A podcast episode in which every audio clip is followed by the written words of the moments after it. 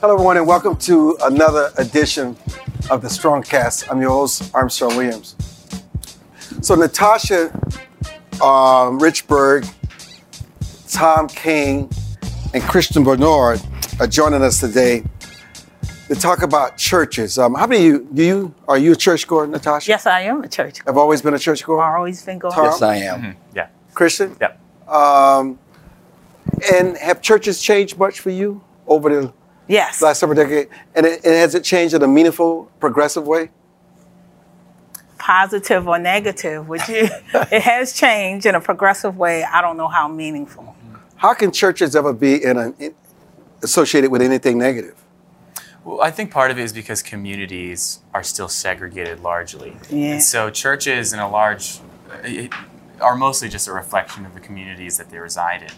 Uh, and so we have seen meaningful progress insofar as there, there has been a limited amount of desegregation across the country. But I still think that the reason that churches are still largely serve a majority population of black, white, Hispanic um, is because communities are still segregated. Then Um, maybe you need to attend Catholic churches. maybe, maybe that's the answer because they don't seem to be segregated. It seems to be the most diversified place. I attend Catholic churches, I attend apostolic churches, I attend Mm-hmm. synagogues. Sometimes I go to the mosque. And I will tell you, Catholic churches, um, maybe it's not necessarily um, because those communities are no different, but people who are Catholics find their way to their place of worship. It doesn't matter what their race or their income Well, what, what, what about the the percentage of whites versus blacks? Is it pretty equal or, or not? Well, God sent us him as um, saints trying to get to heaven. Yeah. Sure. I don't think a sinner's trying to get to heaven. I mean, I, But the, but the reason the reason I ask is well, no, because no, no, you, you know, I, you know, it's interesting because we're talking about whether churches are segregated and whether colleges and universities are are segregated. Um, but people, when they find themselves in church, they find them church themselves in church because they're looking for stability. Right. They have a burden they want to lead there. okay, Yes. A family member could be in crisis. Yes. um, and they could be praying for somebody else. Yes. Or they may be praying for the opportunity. Or they just need the fulfillment because the Bible does tell us that our souls are restless, O Lord, until they rest in Thee. Do you actually think people go to church on Sunday? Oh, I got to make sure I end up in this place where most people look like me. Do you actually think that's on their mind? No, I think there are cultural differences in worship style, right. to be honest. Yes. Some of that has related to class. Uh, Right. My mother actually was attending a church in um, Newport News area a couple years ago, and it was before my dad had moved down to the area. And the church was uh, majority black. And I went to a couple services with her, and I, I'm white, obviously, we're audio, so um, but um, when I attended the service, I noticed that there were real differences in the flavor of the worship Yes. style and the needs of the congregation. Um, and it was super meaningful to me. How would it be any different if you attended Jimmy Swaggart's church during his heyday?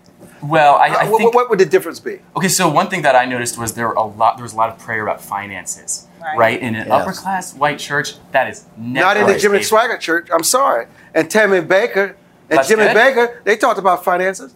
So Yeah. I'm challenging you. Well- what it, it, it, I, I don't think you can reduce it always to race. I don't think you can well, either. no, I'm but it's it's a big factor. okay, Absolutely. where, where is the factor? Well, for example, as, as was mentioned, in, in the black community, most people that attend those churches feel comfortable there. So they don't they don't usually go outside of their own particular neighborhood. And that usually is a black church because in most of the United States, it's still it's still uh, fairly segregated. Okay, so is the message black? No, but I have. No. I have. So wait, wait, help me with the message. So is there such a thing as a black white message? The interpretation a little So if bit they're there for the message, are they there for something else? well, style makes a big difference too. Okay. yeah. and and and the message hopefully is not different but the fact that i think majority of black churches have a certain style that black people seem accustomed to Yeah, and Elvis Presley with. taught us that when he robbed them of their culture, he became a sensational in music. That has always happened. That he did. listen, the Bible's a big book. Right? and when I go to black churches and I hear people citing uh, verses in the Old Testament that talk about that talk about injustice and oppression, Yes. there is not nearly as much discussion about that stuff in white churches. What is it, Not uh, because they are ignoring necessarily that part of the Bible, but it's this part of the Bible that does not speak as much Right. to their experience. Wait, wait a minute. They might not intentionally be choosing that, but I Right. think that that But do is you part find that reason. message in, in synagogues? Certainly, Yeah. certainly. Uh, I'm not saying it's not there at all. There, I mean, I've been to majority white Protestant churches that do talk about racial injustice, and I think there has been some movement on that, some acknowledgement in mainstream Protestant culture. White pastors actually acknowledging the factors of racial injustice and how much it's discussed in the Bible. But there's still a long way to go. I, Right. and I'm not, I'm not, I'm not saying it's reducible to race. Once you talk about class, socioeconomic status, Yeah. already com- communal segregation, that's when it. I think there's a better explanation in those factors. You know, I, I've been fortunate enough to travel the world. I've gone to churches where the churches you would consider all black and the minister is white. Right. It's But filled with fire the- and brimstone. But they get the culture. They get the culture, man. And you Who is they? The congregation can feel the culture. That's how some priests can have all black congregations, and the congregation loves them because culturally they get it. The, the whoever the leader is in a particular church. And in Catholic churches, I have most of my cousins are Catholic.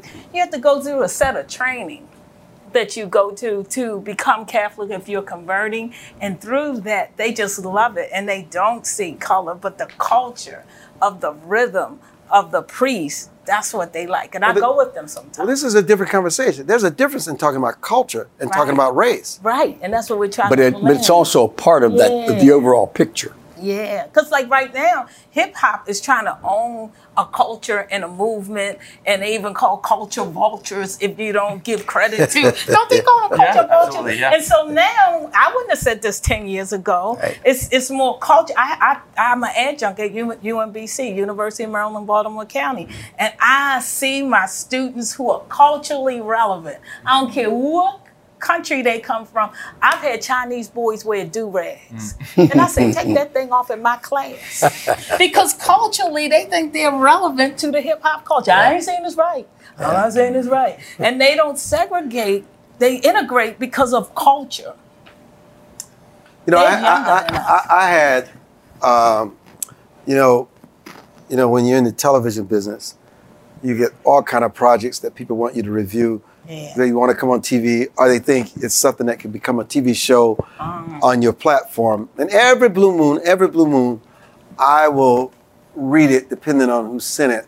And I read a a um, a book um, that someone is pushing to be published, and it's a young man who have attended private schools all his life, Ivy League schools, Ivy League schools all his life. In fact, he graduated from Georgetown and uh, recently in finance, and he was talking about. It was really fascinating to me about what it's like being middle class and black, but at these Ivy League institutions, going on vacations, spending time at the family homes, and some of the kind of these things that come out of their mouth. But what was most fascinating to me was he talked about doing lunch hour and the black table. That there was a thing called the black table where only mm-hmm. the blacks would have lunch. That started their freshman year. But what happened was they began to develop relationships with whites and Jews. Mm. And all of a sudden, their friends would challenge them to say, Well, are we not welcome? Are we not friends? Have we not broken down those barriers? Mm-hmm. Because they're welcome at their table. Yeah. Well, well, you would consider it a white table because it's all white. And then all of a sudden, in the junior year of college, they began to say, you know what? I can't sit at this table because I'm betraying my friendship. Mm-hmm. It's not a principal thing, and I can't excuse it anymore with my friends. They make a point. So the point of the book is yes, you can have these ideas. You can feel that you're more comfortable and the conversation is better if you're surrounded by your own. Mm-hmm. But it's only because you've been isolated That's right. and you've not been a right. citizen of the world. Yes. And when you Yeah. become a citizen of the world, these ideas and these ideologies and these perceptions that you have are forced to change because the relationship changed them. You know, there are a lot of colleges who Right. are recruiting black students. And what they seem to do is they ask them if they're considered to be minorities or not. Right. And when they are, they have a, a special segregated section for them. And so you, you are listed as minority, and it pretty much carries through your entire college career, if you will, your, the time you, that you're there. And that, that puts you into a certain category from the very beginning as far as isolation is concerned and segregation is concerned. But you're, you're, you, being a professor, can relate to what mm-hmm. happens when relationships and intimacy changes it. And it throws everything in chaos for you, everything you ever taught. Then you're returning home challenging your parents because you see that in what they have around the dinner table. They tell you who you can trust. And then all of a sudden they say, Well, I don't know about that. I trust them.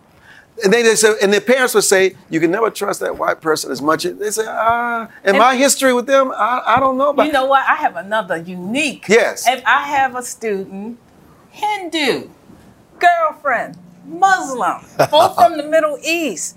The Muslim girlfriend's parents made her break up with him hmm. because he is Hindu. Right. And I was doing a talk saying no matter where you go in the world, you have to embrace others' religion. Hmm. I don't care if you like it, embrace it.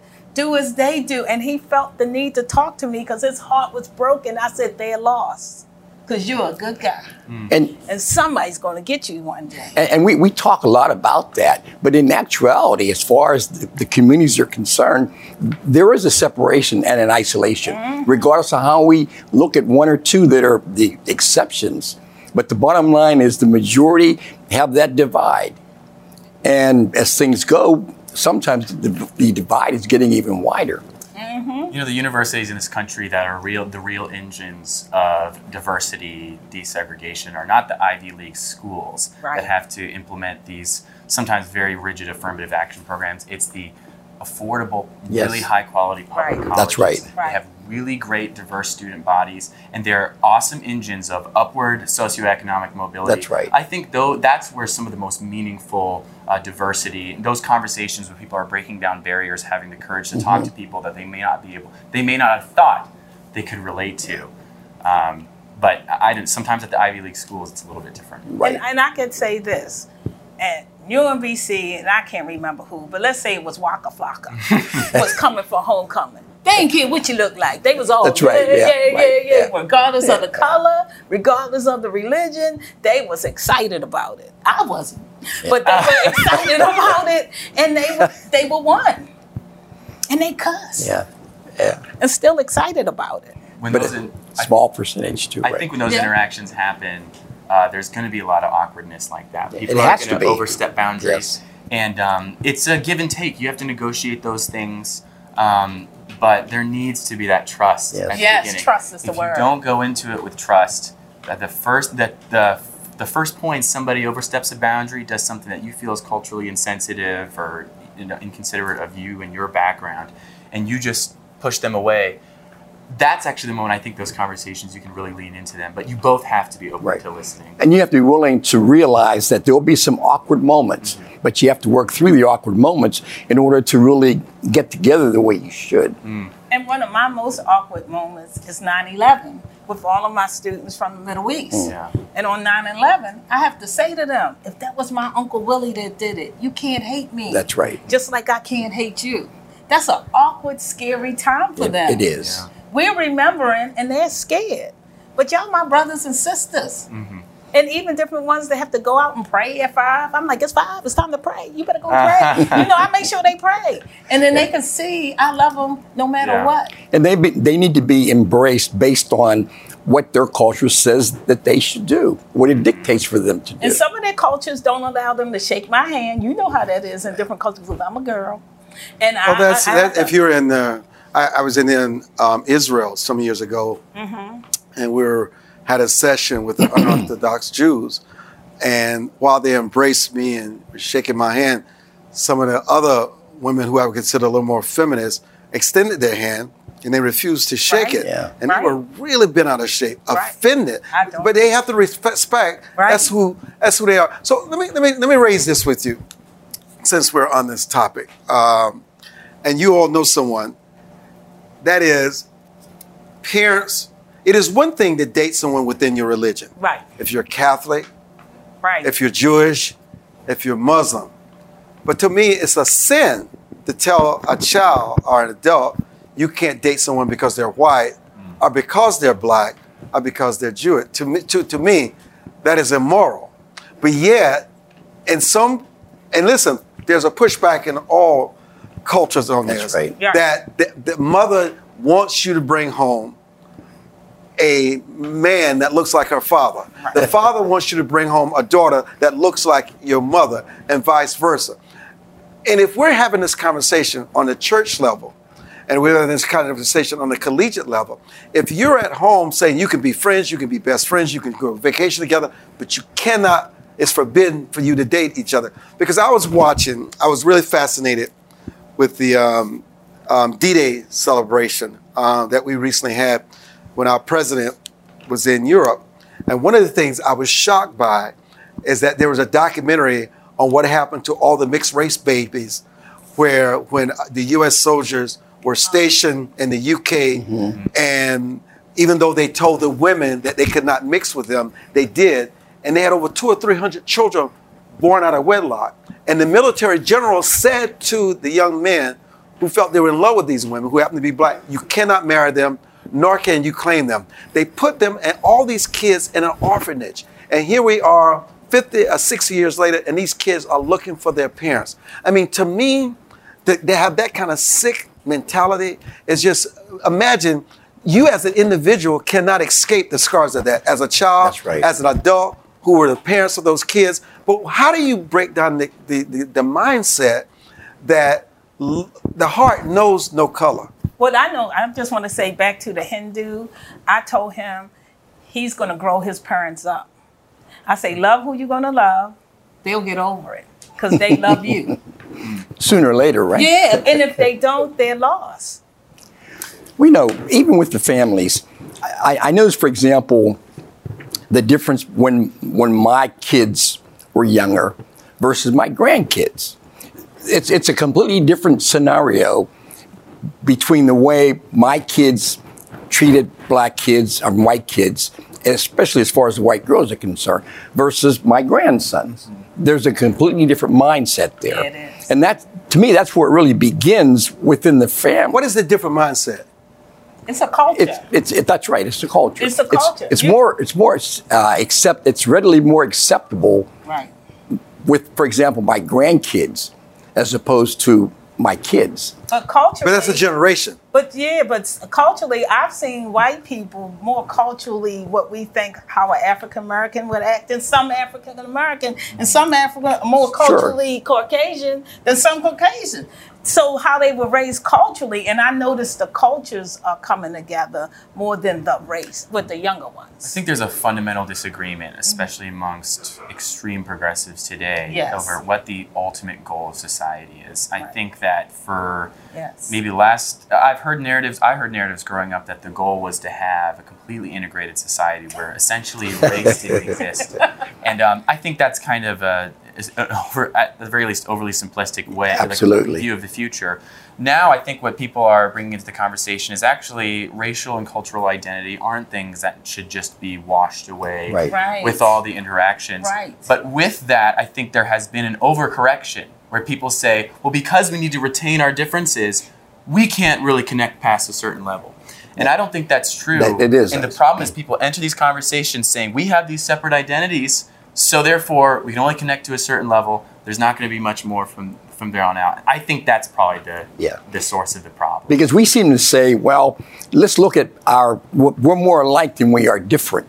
But if you don't look at the differences, The differences. then you, you'll never really come together. And I always say uh, a battery, a battery has a plus and a minus, and that's what makes it work. That's right. Our differences make us work, and people keep running from it. But that's what makes us Yeah. healthy. I'm short, Denise is tall. That's what makes us work.